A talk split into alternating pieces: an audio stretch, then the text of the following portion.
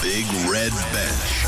Saturday and Sunday from 6 p.m. Cork's Red FM. All right, folks, hope you're all well on this Sunday evening. Roy here with you until 7 p.m. We have a pack show coming away for over the next 16 minutes. Going to look back on what was an incredible night in Paris last night. Ireland getting the better of South Africa in an intriguing game if I had hair left, would have been pulling it out with the nerves. It was one of those kind of games. Absolutely brilliant. We're going to talk to our pal Moss Finn about it as well. We're going to hear from uh, Farrell Sexton as well. Also on the show tonight, going to get reaction from Castlehaven and Ballincollig as they went head to head today in Enniskeane. We'll hear from uh, Bantry Blues as well after their win over Nemo Rangers. Thanks to uh, a soaked McCarthy who braved the elements, where you have an in depth interview with Ryan Sheehan about his next uh, Muay Thai fight. And Sarah McKenzie Foley is in studio to talk the Japanese Grand Prix. A busy hour of sport ahead on the Big Red Bench.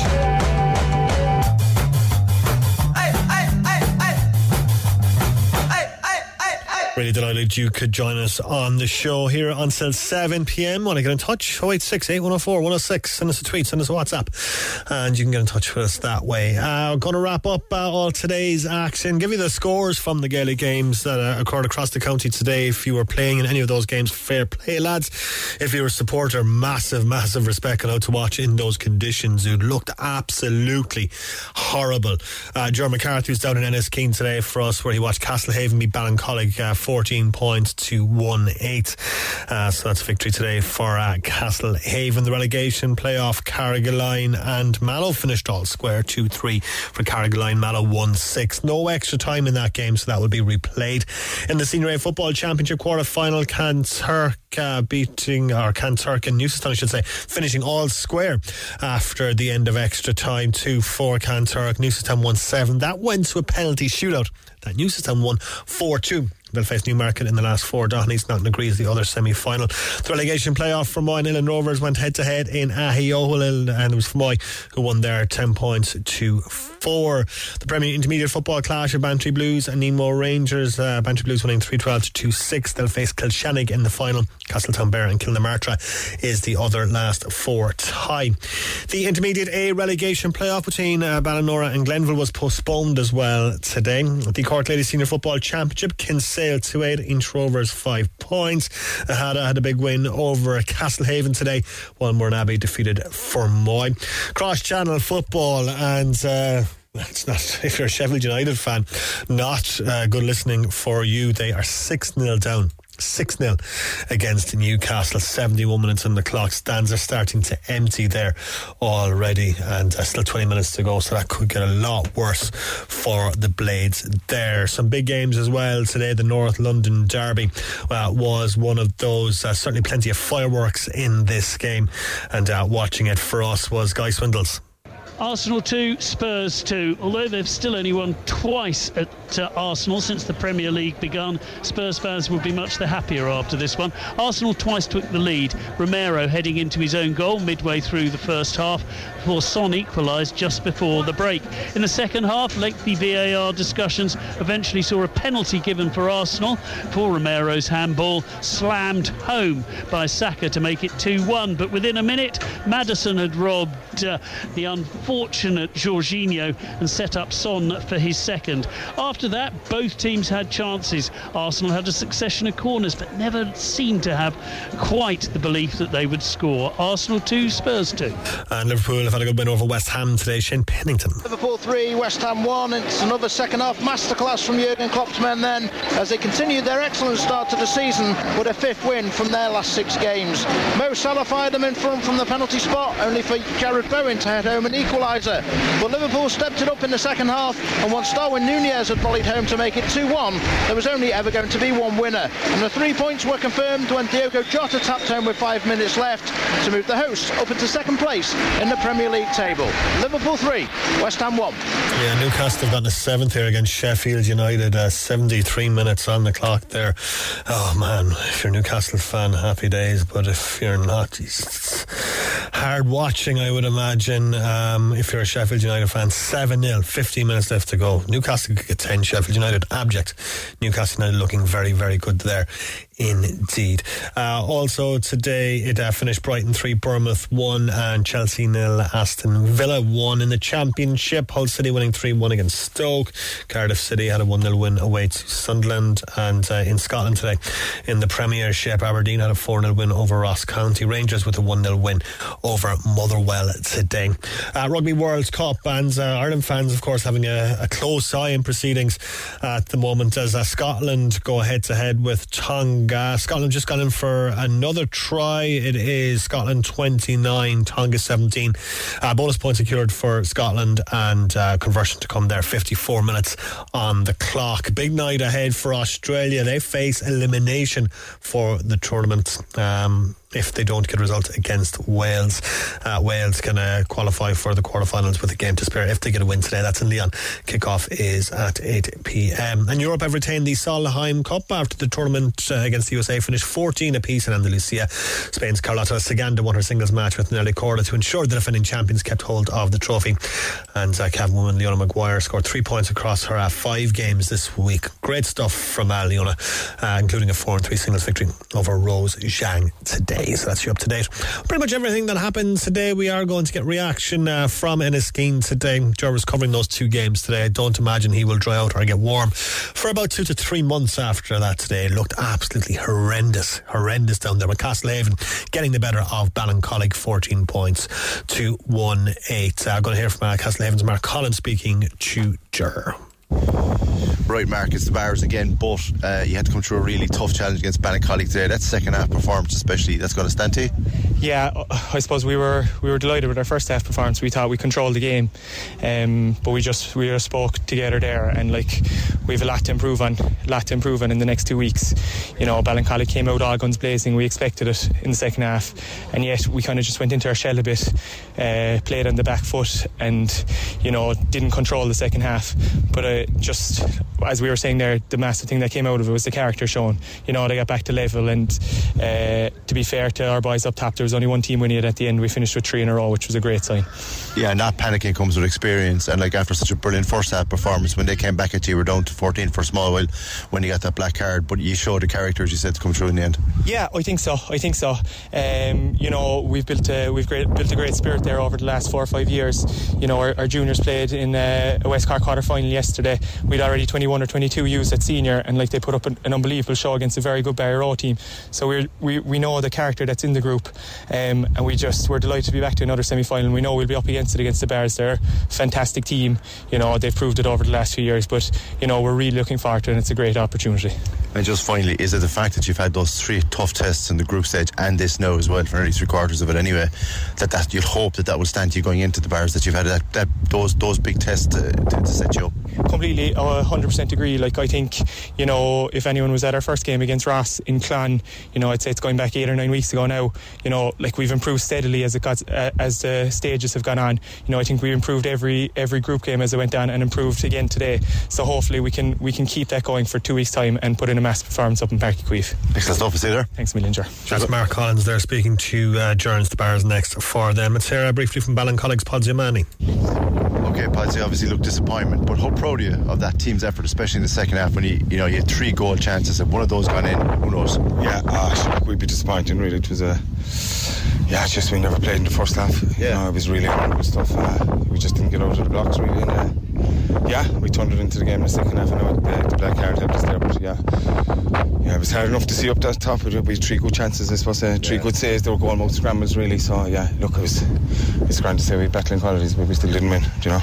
Um, was it that you gave yourself too much of a amount of time in the first half, really?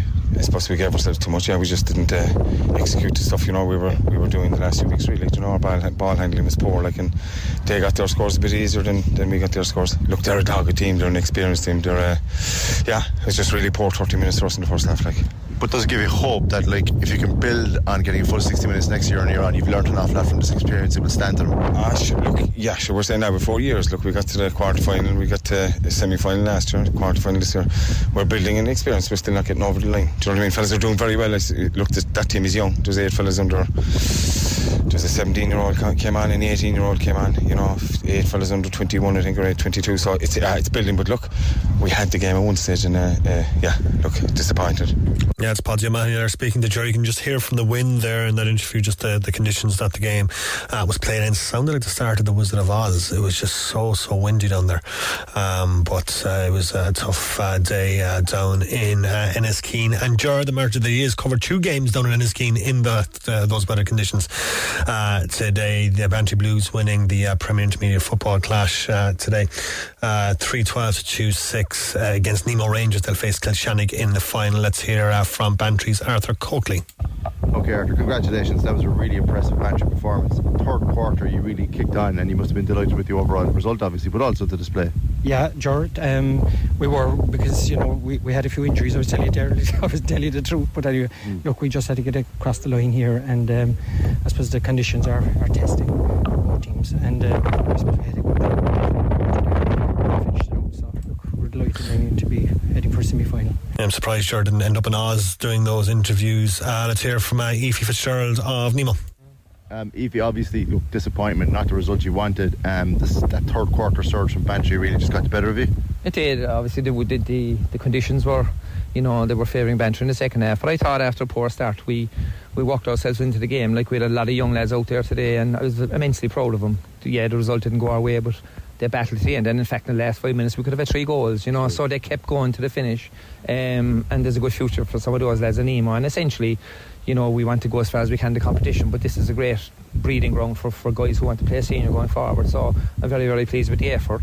Um, our aim initially, suppose, in Rockchapel was to avoid relegation. We did that and we got here and we came up a bit short, but that's okay. The lads gave it everything. To, to, you know, it's real character building. Come down to, to Ballineen on a, on a day like today and really get stuck into what was a very physical and strong Bantry team. So very, very, very happy with the lads' commitment and that, but they were just that little bit stronger than us on the day. Yeah, you fell behind one three to no score early on, but you showed a lot of character to get it back, and like you were you were doing well up to half time, but it was just that's when Bantry had a bit more experience, I would imagine. They had, and we lost Eddie Eddie Mangan, who's one of our key forwards there early on, so we, it just seemed to be misfortune. We, we picked up a lot of injuries during the year, and then we lost lads to the senior team as well, which is which is a normal process. But um, but I have to say, we, you know, we were playing the second half. We were playing with a couple of backs in the forward line and that. But everybody gave everything, Jaron, and that's as much as I can ask from them. You know, Nemo Nemo's all about character and commitment and, you know, the love of the jersey. And I think they showed that out there today. You know, lots of those lads are only 18. You know, we had five or six 18, 19 year olds. So great, great for that character. They're disappointed now, but it'll be, you know, it's a good learning process for them, and hopefully it'll benefit them going forward.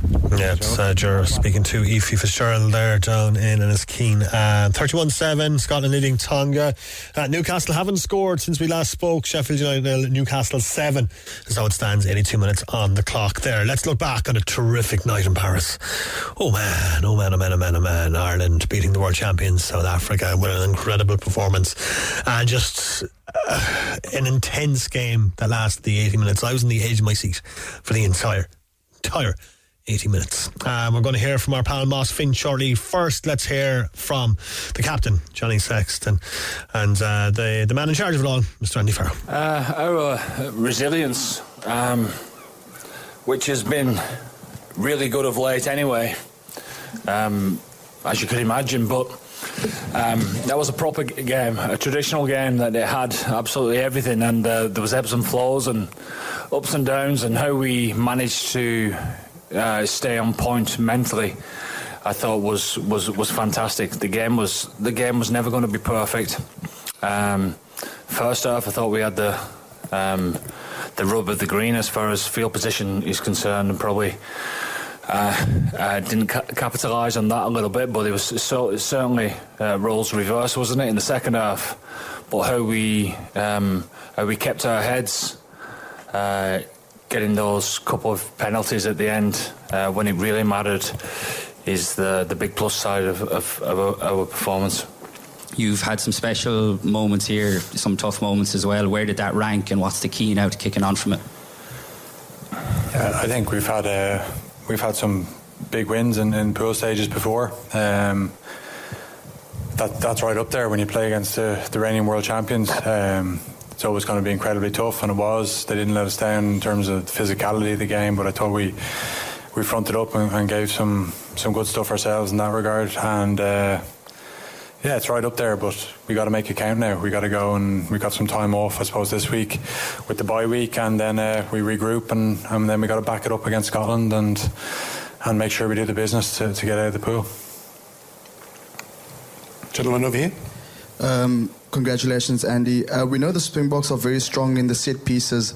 Um, just want to touch on the set pieces, lineouts and, and, and scrums. On the lineouts, you guys lost three early uh, lineouts and then uh, 100% from there. And then in the scrums, you're losing two in the first half. In the second half, um, having three penalties. I mean, what are your thoughts on the on the set pieces? And are you pleased with today's performance, especially against the Springboks? Well, again, um, uh, that's that's that's the quality of the Springboks. Um, that's the quality of the opposition that's got to be coming. Um, uh, the, the more that we're able to stay in this competition and keep moving on. So, but keeping ourselves um, on track mentally and, and, and staying at it was was absolutely the key. And you know, I thought our, our discipline certainly um, in the in, in the second half was was very good with it within the line out, and um, you know it was roles reversed, wasn't it, uh, in regards to the penalty, the the early engage from South Africa, and the, and the penalty that we got on on their line for us to kick the goal. So. Um, again, we, we, we stayed at it um, mentally and um, rolled with the punches, as you, as you say, but came out came out strong the other side as well. All right, we just heard there from Andy Farrell and from Johnny Sexton. Now to be joined on the line now by our pal Moss Finn, former Ireland and Munster star. Uh, Moss, um, an incredible performance, an incredible result, and it was just uh, an incredible night of rugby, I suppose.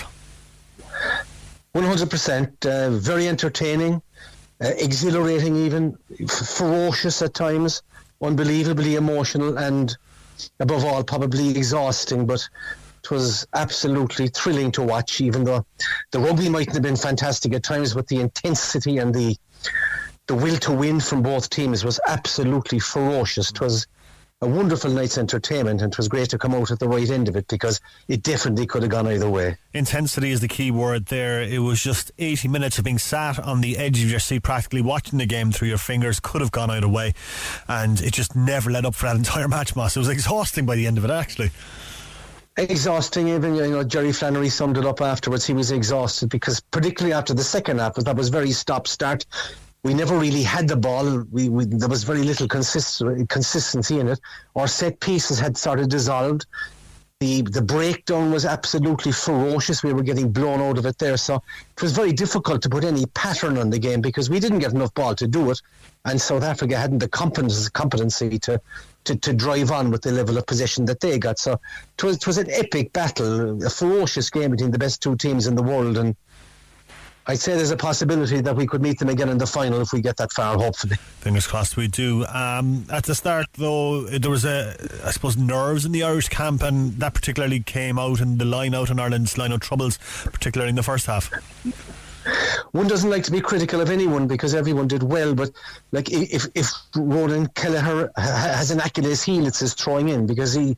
He's, he's as good as Dan Sheehan or any of them around the field. He's a fool. You saw the first tackle he put in there at the start. He he buried one of the South Africans with a with a shoulder into the chest, and he's a wonderful talent. But if he has a weakness, it's his throwing in. And when you're throwing the ball into a out against when like against South Africa, where they have six foot eight giants all jumping, then you have to be really spot on, you know. But so we, we lost six in the first half, and that was it's that was, a big blow to us. But I think we showed great character to come back from that, to to to hang in and have a great second quarter. To, to, to in, in the first half, which was the best quarter we had, which stood us in good stead and we got a wonderful try. Like, I mean, Hansen is a fantastic talent and Sexton made great yards, hard yards to, to set up that try. So we showed great resolve to come back from a position where our, our set piece was in trouble, you know. Yeah, and like Ronan did eventually yeah, sort out his throwing by, uh, I suppose, the, the middle of the, the first half. And it was interesting as well that Ireland um, didn't really contest the, the South African line out either. As you mentioned, when they're, uh, they're six foot eight giants in that line out, you just kind of, I suppose, leave them uncontested and just get it when they're, they're back on the ground, I suppose. Exactly. You know, if, if, you don't contest, then you have a better chance of, of holding the drive, which we did. We didn't want them mauling all over us and going on the forward foot, and, and, we stopped that. And and to that end, like I mean, the guy I take my hat off to there, and in fact the whole back row, I, I would say, uh, Peter O'Mahony, uh, Ty, uh, P- Peter O'Mahony. um, uh, Evander Fleer, and Doris. I mean, they were absolutely immense. It's very hard to play in the back row behind the front five that's in trouble. Like, but the three of them absorbed everything that South Africa threw at them. And I mean, I know he's Cork Con, I know he's Cork. Peter O'Mahony, he's not a huge man. I mean, he's he's about six foot one, two.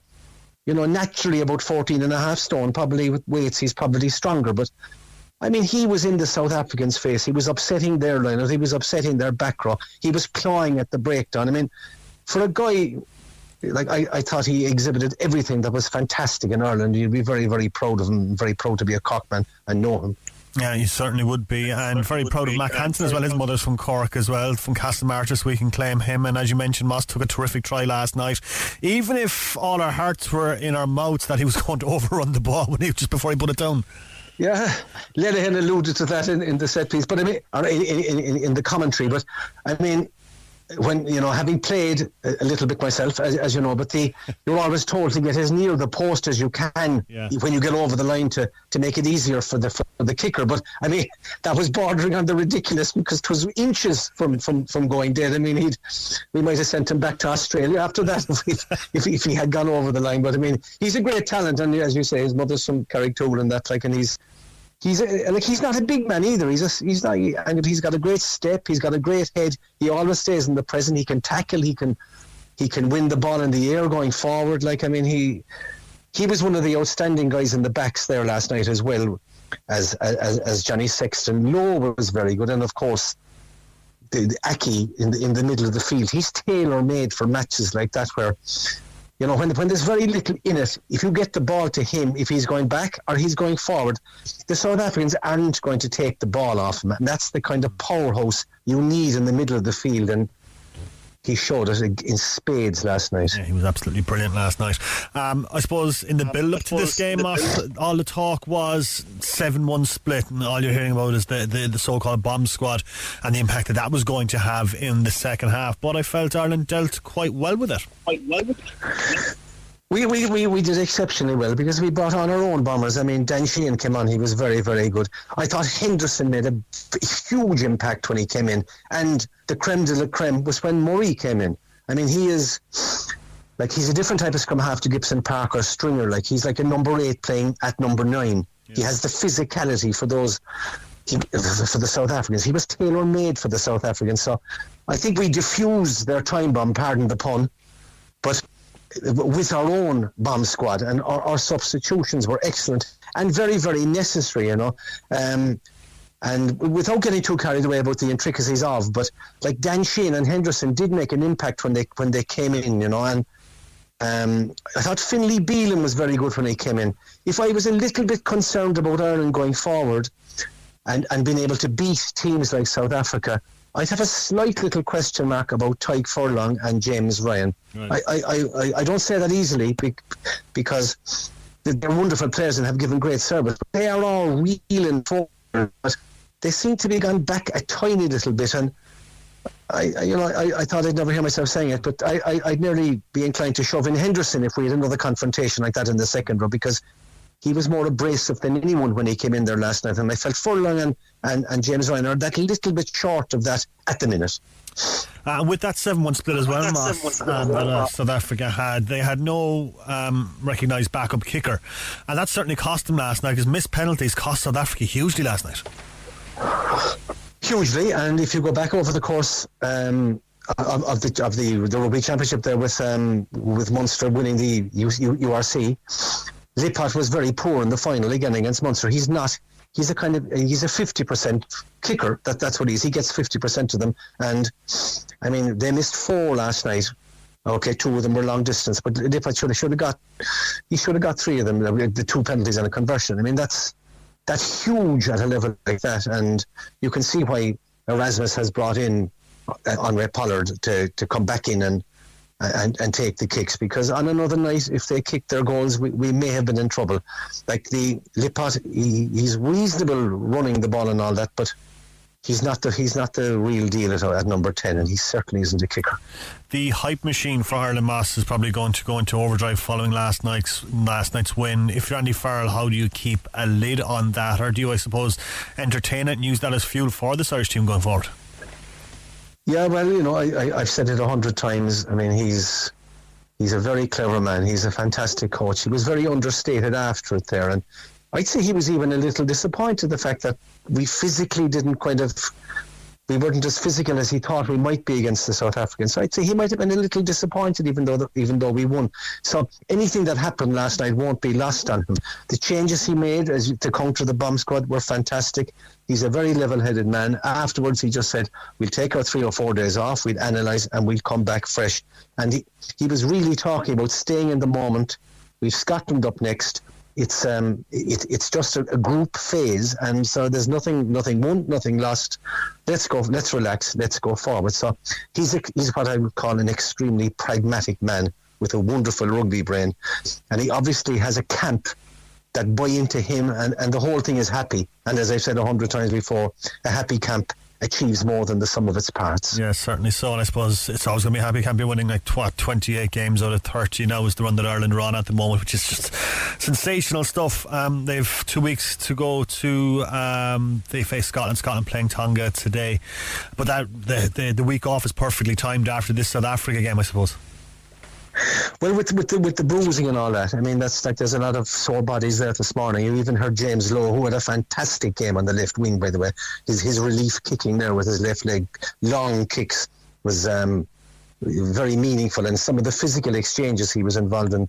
He's he's a great bit of stuff. But when you hear a number eleven saying that he's going to be have a tired body this morning, can you imagine what the likes of Peter O'Malley and Van der Flier feel like? You know, what I mean, so they'll need the three or four days of of, of, of you know, of recreation to um, to get the bodies back, but we'll be raring to go after that again. And you know, we, we have options as well. We have plenty of players. I was thrilled to see Jack Crowley coming in from a from a Cork perspective as well. And I mean, I know the kick was straight in front of the post, like, but you still have to kick it, you know, and there's 50,000 people looking at you and you're just coming off the bench. It's not easy. But also having the presence of mind to just completely run down the shot, the, the, the, the clock there as well, because he had, what, 90 seconds to take it, and he just took that off the clock and therefore left South Africa just three minutes after that kick to try and mount something.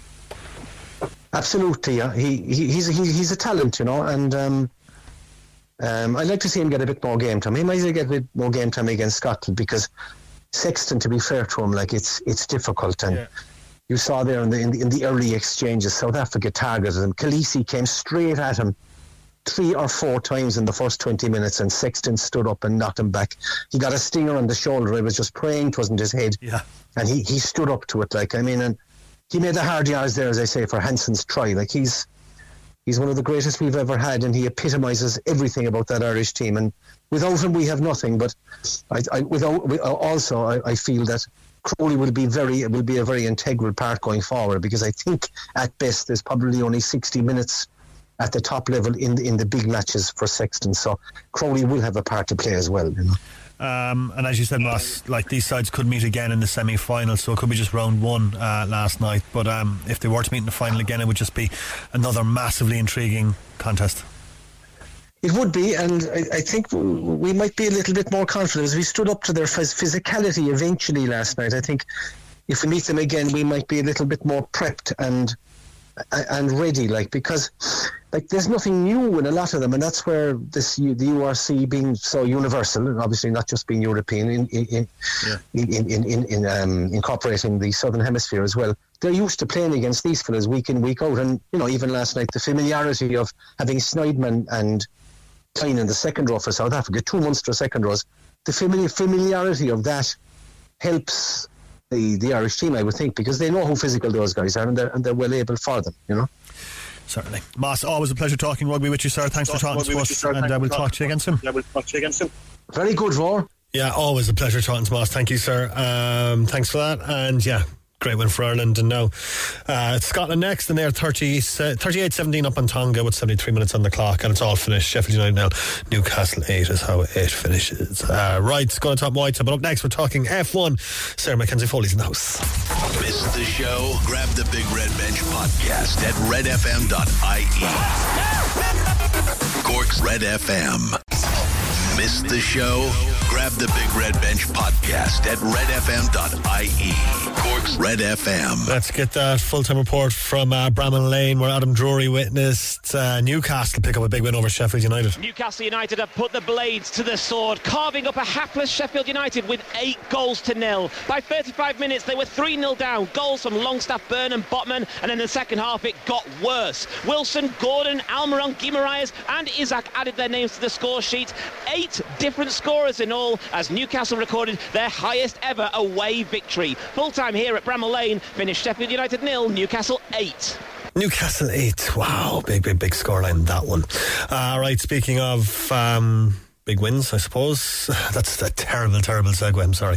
Got Top Motorsport and uh, Sarah McKenzie Foley, our regular analyst, is in studio uh, live. Sarah, thank you for coming in. Very, very welcome. Yeah, absolutely. Happy to be here.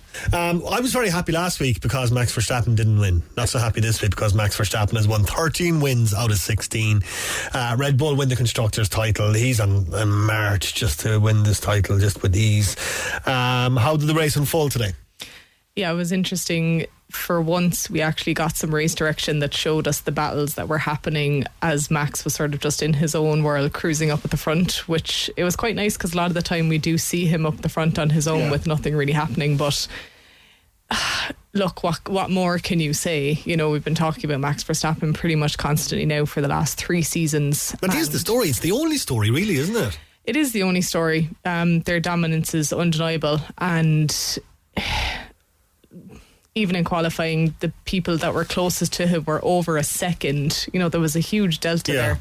And it just, unfortunately, that's just the way it is at the moment. The the period of Red Bull dominance is insane, really. Is it just the car? I mean, like, if you stuck any other driver in that car, would they be able to get close to Max? Or is he just that naturally talented? Is he just that naturally good at what he does? he's very very quick i don't think he's you know the best of all time in that there's nobody else that could get in that car and be that quick absolutely um, I think if you put your Fernando Alonso, your Lewis Hamilton, any of them in that car, absolutely. I think Lando Norris would probably fancy himself in that Mm. car. And to be fair, with their new upgrades, again, the McLarens have taken a massive jump, both of them, and Right. they've both obviously they had the double podium this weekend, and maybe they're our new hope. We've had a few different hopes at different times, and at the moment it looks like it's McLaren.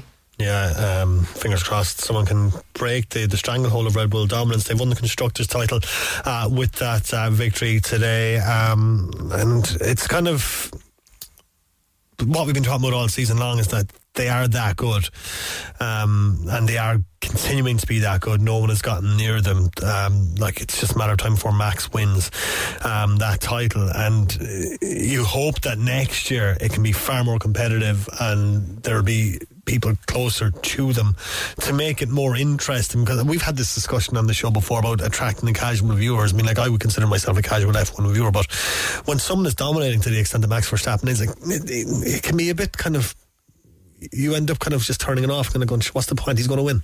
Yeah, 100%. And it's the casual viewer that was the main audience that Netflix captured Yeah. with Drive to Survive. And unfortunately, they are losing them. Their stats starting to come out now in different markets that the viewer numbers are going down. So I think it's it's difficult because Formula One has always been cyclical with dominance, but it's been different this time for whatever reason. It's kind of hard to put your finger on it.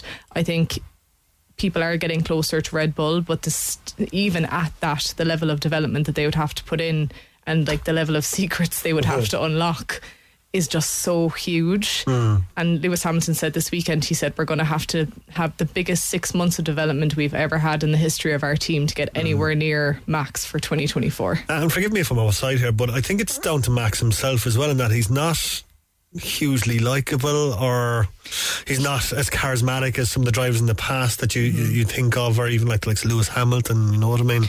He doesn't care about that side of things. He really doesn't care. And there are really good drivers that come along from time to time that are like that. And he, you know, they, they've been getting him to do a podcast of the top three after the, you know, a few races. And he's openly said on the podcast, I don't even like podcasts. You know, he's just, he doesn't buy into it at all. Yeah. I think that's what maybe makes the return of someone like Daniel Ricciardo He's even class. even more tempting to Red Bull because at the end of the day, they're a marketing company. Let's not forget.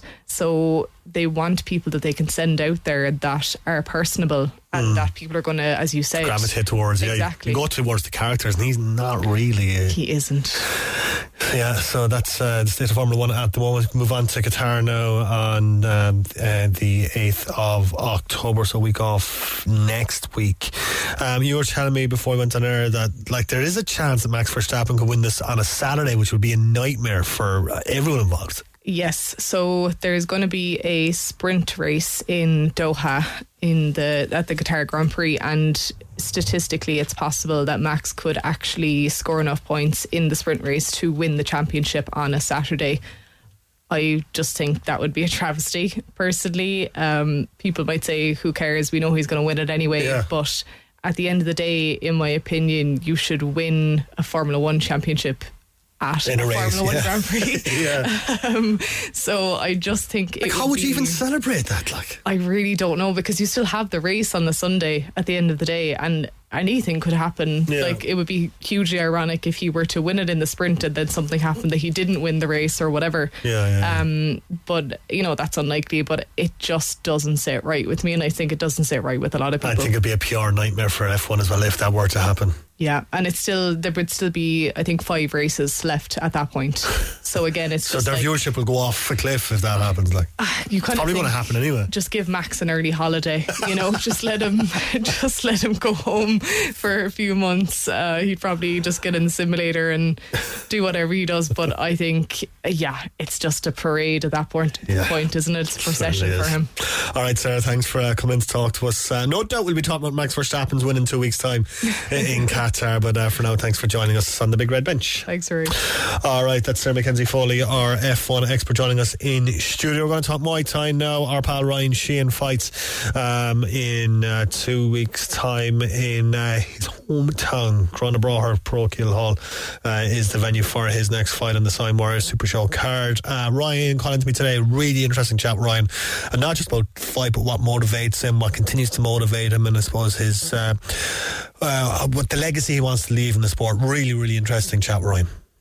All right, delighted to be joined by Ryan Sheehan ahead of another big night for Siam Warriors coming up at uh, the Parochial Hall uh, on the 7th of October, Saturday night, uh, a combined Muay Thai and uh, boxing cards. Um, Ryan, it's always a pleasure having you in studio, buddy. Thanks for coming in.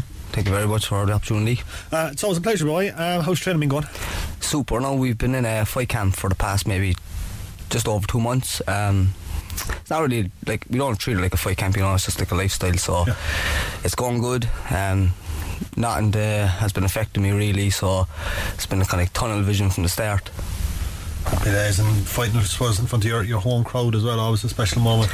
Yeah, it's a big fight. Like it's really close to home. It's just kind of like around the corner from my house. Um, and my world title is on the line as well. And it's a big fight against a Europe or a good European from Italy. So um, it's a really big night for me. Who's he? Francis Nambo, uh, something like that. Uh, I can't really pronounce his name, but um, he's a really good uh, opponent. He's after winning. He came fair in the WBC championships uh, a couple of months ago, and he's just off the back of a, a loss for a WBC world title at the weight class above. So he's dropping down a weight now to and get hold of another world title. Have you seen much of him? Have you watched any of his videos? Though? Yeah, I've watched a couple of videos just to figure out what kind of style he comes with and what he's used to and stuff like that. But I wouldn't really be too worried about what my opponent's going to do. I'd be worried about what I'm going to do in the fight. What are you going to do in the fight? Uh, come forward, uh, just cause wreck and try and put him under savage pressure, not give him time to think. Uh, go out and enjoy it too. You know, you're there to for the crowd. Um, you're there to put on a big fight and just come away with a win. Hopefully. Yeah, hopefully is the word. Yeah, fingers crossed, man. Um, and it's in Parochial Hall as well in Gurranabraher, which um, is a fantastic venue for fights because it's it's it's it's big, but it's also very intimate, and the crowd are right on top of the ring. Um, there's a low roof. The, the the atmosphere just stays in there. So I mean, like with the crowds that you bring to fights, it's going to be electric. Yeah, this is um, it's kind of a special one to me because as I said it's, it's really close to my house and uh, I'll have a big crowd there. And then there's like there's boxing on too, so it's kind of a mixed a mixed event. Um, so the atmosphere is going to be crazy because you're going to have different crowds and different people traveling around and it's just going to be electric. And the, the venue, this will be my first time fighting in this venue, so I really look forward to it. Like, Yeah, Tommy Hyde is uh, headlining the um, the pro boxing card as well. He'll be on the show next week. Um, you be a buddy of his, or would you know him? Or Uh, he's slightly younger than me, but we'd know each other from the area. We'd probably know a lot of people, in the, a lot of the same people. It's good as well for Cork, like because like we now have people who are really starting to come up in the fight sports. Like for years, there wasn't really too many. Like going back, like just who has made onto like a world stage or like a big stage, kind of it's it's quite thin. Like you have got Spike, Clancy, myself. Aaron, Aaron Calhoun, like you know, there's not a whole lot of people in the mix, and now it's good to see like a couple of upcoming boxers, and the Muay Thai scene is really booming at the moment. So it's really good that it, the Cork is starting to claim yeah. fighting back again. Like, because I always thought like Cork was the capital for fighting, you know. Um, I know people. Yeah, like I've always, especially for Muay Thai, like you see the Knights of Neptune over the years, like the the big fights like Martin Horgan has brought, like Saenchai and Pornsanae and all these guys, like that was happening ten years ago, like you know, unheard of. Like he's brought the biggest Thais to Cork. He's brought some of the super fights. He's he's brought like Japanese stars, like and he's brought Buakaw. Yeah, you know, he's he's had John Power over. Like it's all Cork based, you know. Um, so I. T- my honest opinion, I think Cork is like the home for fighting in Ireland. Like, yeah, it certainly is, and you've certainly made a name for yourself in this sport as well. You started what fighting what ten years ago? Yeah, well, 11 years ago. Yeah, yeah, so I'm over the decade stage now. Um, young veteran, I suppose, at this stage because I'm only 26. Um, I started, I my first professional f- fight at like 17 or 16, 17, so I've been fighting A class for a very, very long time. Yeah, because like we've known each other for what almost a decade now at this point, and I've kind of watched your career just go from the local fights into the stratosphere to one championship. Do you know what I mean? So for me, it's been a pleasure watching you. Um, I suppose climb that ladder um, for yourself. I mean, like you're still in the middle of your career, but you have time to reflect on where you've come, where you've gone, and where you're going to. Yeah, it's it's great to like be able to say looking back at the old fights and stuff, but we're achieving everything we kind of said we would. Um, I remember like starting off and saying to my friends, "I want to be world champion," and then getting to that stage. When you say that to your friends at that age when you're starting out, and you say, "I want to be world champion," what's the reaction? Like, is it like, "Ah, go on away, no boy"? A couple of laughs, like you know, and everyone used to say to me, "Oh, you're too small, you're you're too skinny," and stuff like this. So yeah, yeah, like but people didn't realize at the time, like, and it's like people are, like, "Oh, you're not going to be able to do it. You're too small and stuff." And Did that motivate that kind of just drives you more to kind of do it. Like you kind of grow a character from it then as well. Like you know, you get more. Like I think by the time I was twenty, I had like twenty fights. Uh, you know, I'd done like I had a really short period of time where I fought a lot, and um, remember winning a world title. Like, and then it went on to like no fighting on one championship. Um, so yeah, when you kind of see these things that happen over the years, sometimes I don't realise it myself. Till Yeah. people say it to me afterwards, or like I have conversations with my friends and they're saying, "Oh, what was like fighting Sam A?" It's like, "Oh yeah, shit, I fought Sam A. That was that was crazy." Like, and Yeah. it's just good to be able to re- reflect on that. Yeah, because like you are a superstar in this sport, um, but like you stayed massively grounded throughout it all as well. But like, where does that come from?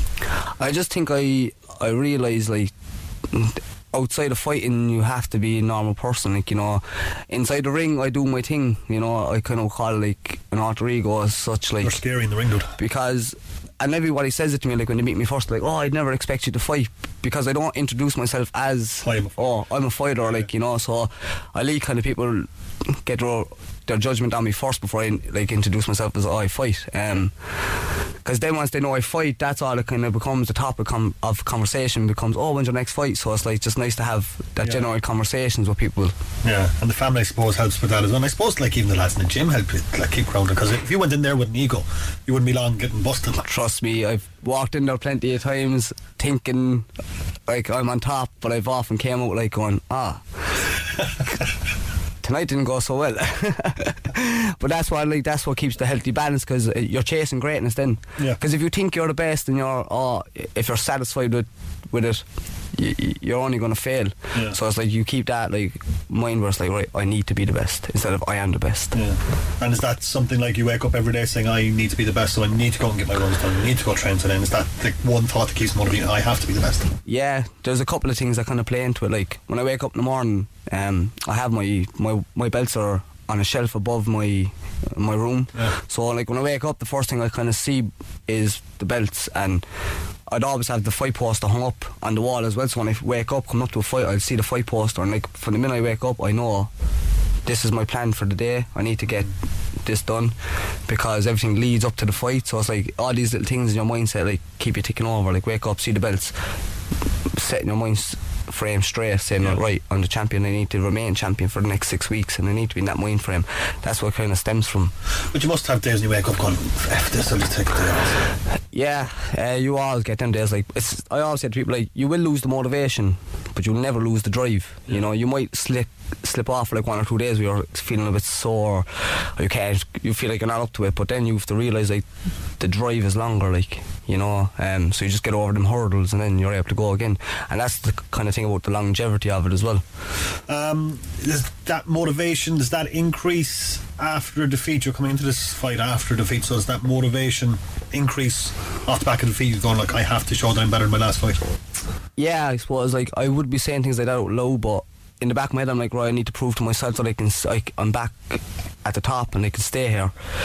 But you just have to remember as well, like in Thai boxing, it's not about losing, it's not about winning, it's about who you're competing against. And my track record definitely shows that. Like, and I've I've lost to some of the best guys in the world, like, like and I've always came back to beat somebody just as good or someone better. Like I remember losing a fight and then drawing against a Thai champion, and then you know losing again after that, and then coming back and beating a Thai legend. It's like you have to remember to wear stands, like in the, the competing side. Yeah, I didn't mean to be disrespectful there. I mean, like, I say, oh, you lost your last fight, but that was the Sam A, who was like the best in the fucking world. Like, Mm. Oh yeah, like I wouldn't.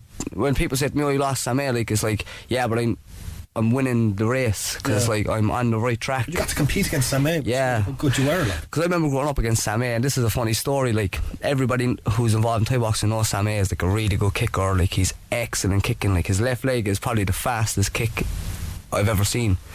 And uh, there's actually YouTube videos of him like, kicking really fast. Like and for throughout the whole fight camp, I was like trying to focus on how how can I utilize his left kick. And in the fight, I did a perfect. I stopped his left kick. And he ended up catching me with punches, and in the end, that just showed how good of um, his game plan was, and how good he was able to change up his style in the fight.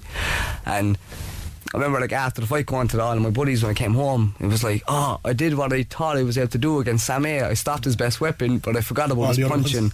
you know, because growing up, like watching Sam A, it was like his left kick. If I can stop his left kick, I was like, I can win. Obviously, I got caught up in the mix of then trying to run forward and trying to bring the pressure to him as well. Yeah, um, that fight was what Patrick's Day back in one championship. How was the whole one championship experience? Professional.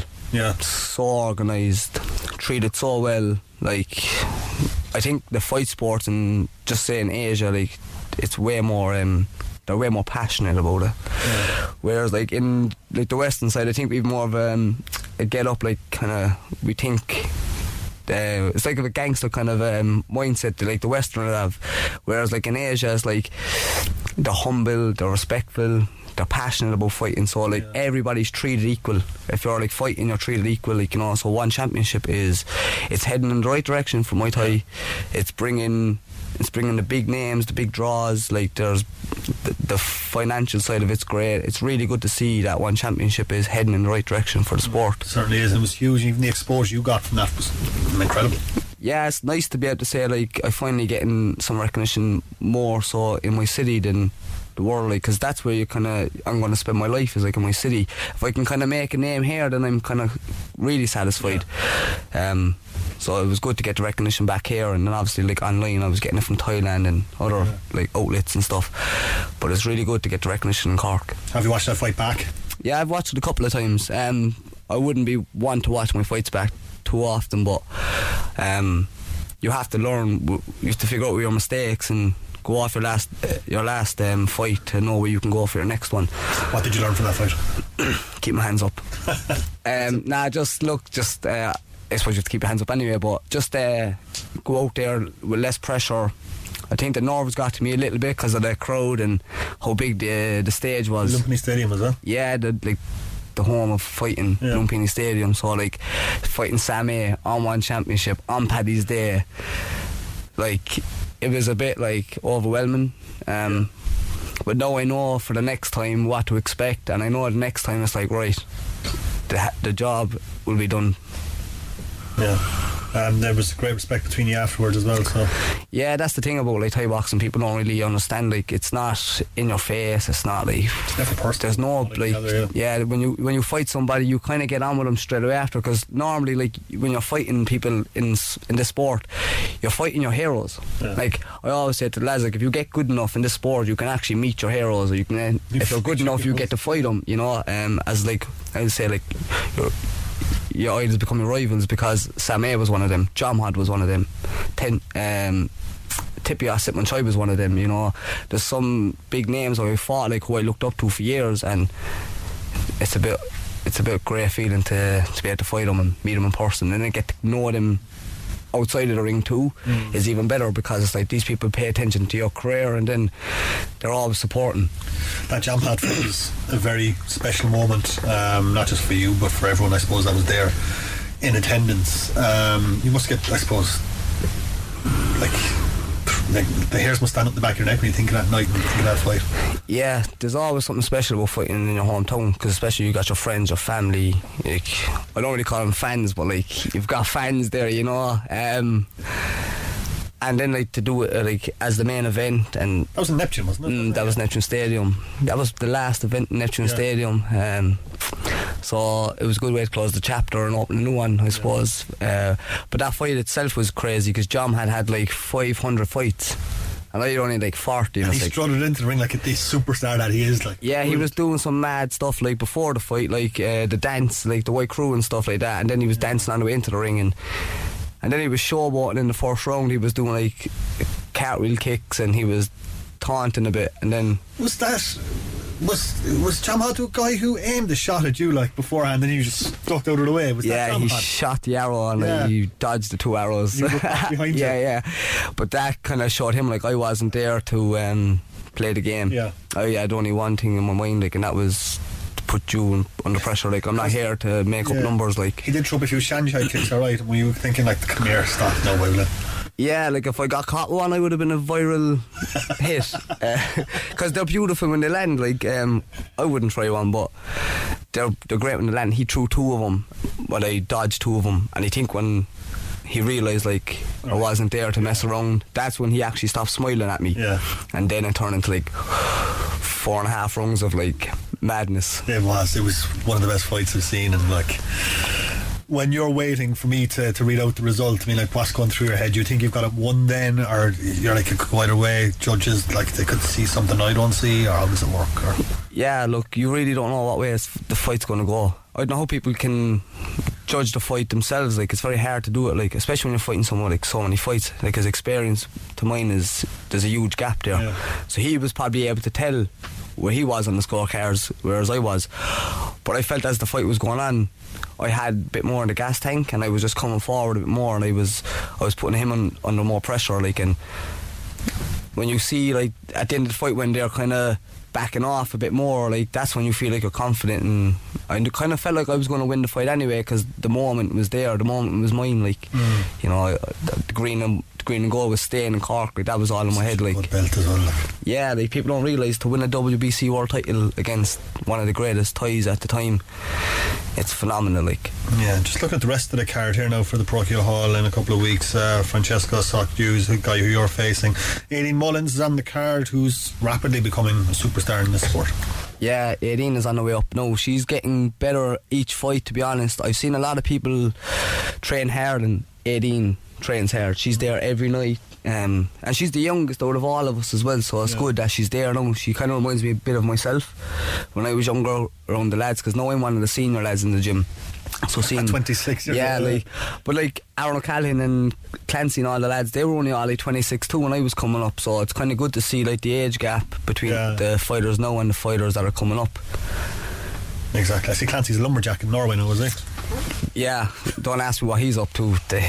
He's he's off his game. Certainly is. I think you have to be to be in this business, to be perfectly honest. But just looking through the card here, some of the biggest names um, across Irish Muay Thai. I mean, like you've got like Carl Tanyan, you've got Liam Devaney, Eric Hertz, like a huge card, huge fighters, and it's going to be another, another cracking night, I suppose. Eric Hare is one of my favourite fighters in Ireland. Um, so definitely come watch that for people, because he's he's a technician and he always brings an entertaining fight. Carl Tannen as well. He's having his, I think he's fighting for a Silver Series title. Yeah, he is, yeah. Yeah, so he's really coming to look to stamp his name in the Irish fight scene with this win. If he gets a win here, like he's gonna he's gonna be onto big things, and he's young, so he's hungry for it. Uh, training with Carl. I know how much he puts in. He's he's a good operator, so it'd be good to see Carl come away with a win. Liam Devaney, he's a good fighter, strong lad, solid lad, like, and he's in an international bout as well. So it's good to see the lads, like, because they've been active for the last couple of years, him and his brother Sam. So it's good to see them starting to make a, a go at the fights. Exactly, yeah. and look, there's so many fights on the card as well. Get in there early because you don't know who the next superstar is going to be and who's going to make them going to be making the step up uh, on the uh, on the ladder of uh, Muay Thai. Aaron, it's been a pleasure talking to you, buddy. Um, not going to wish you luck because you don't need it, and uh, looking forward to seeing you perform. Thank you very much. Cheers. Apologise to calling Ryan Aaron there at the end for, for whatever reason. So apologies there, Ryan Kid, But yeah, Ryan Sheehan, um, it's just, he's such a, a tremendous athlete, tremendous competitor. And a great ambassador for his sport, and uh, Cork will certainly be proud of his achievements. And looking forward to seeing him in action in Parochial Hall in a couple of weeks' time. And that's it from us. Thanks very much for listening to our show this evening. Podcast will be online. You get that on redfm.ie or from wherever you get your podcast. My thanks to Sarah McKenzie Foley for popping into the studio. We're back next Saturday and Sunday, folks. Enjoy the rest of your evening. Three hours of the very best of Irish music coming away with Max Blackburn on Green and Red. The Big Red Bench. Saturday and Sunday from 6 p.m. Cork's Red FM.